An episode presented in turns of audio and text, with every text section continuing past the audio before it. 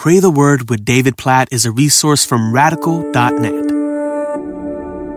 Proverbs chapter 9, verse 10 says, The fear of the Lord is the beginning of wisdom, and the knowledge of the Holy One is insight.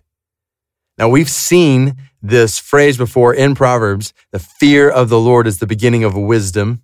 And then you see the second phrase that kind of parallels the first phrase here. So it's basically saying the same thing, repeating it, but using different words.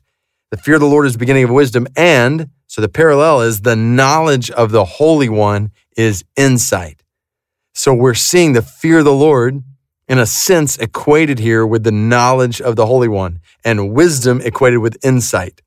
So just as the fear of the Lord leads to wisdom, so the knowledge of the Holy One leads to insight, which just brings us back to if we want wisdom in our lives, it starts, and we've seen this from the very first chapter, with the fear of the Lord, and here described as the knowledge of the Holy One. So the more we know God, the more we know the Holy One, when the more we know God and all of His holiness and glory and majesty and might and all of his attributes and all of his characteristics, the more we know God, the wiser we will be, the more insight we will have in this life.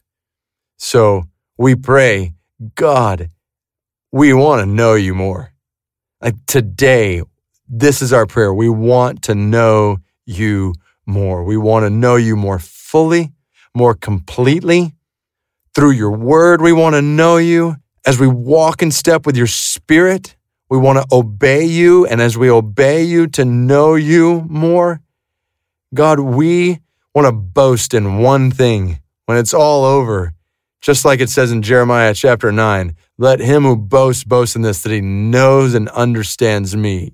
That's our prayer, God. So help us, we pray, to know you more. Help us to know your holiness, your greatness, your grandeur, your love, your majesty, your mercy, your justice, your wrath, all of these things that make up who you are. We want to know you more today, and we trust that when we know you more, that we will have insight and wisdom in our lives. We will have a right perspective on all the things around us. So help us, we pray, to grow in our fear of you today and our knowledge of you, the Holy One.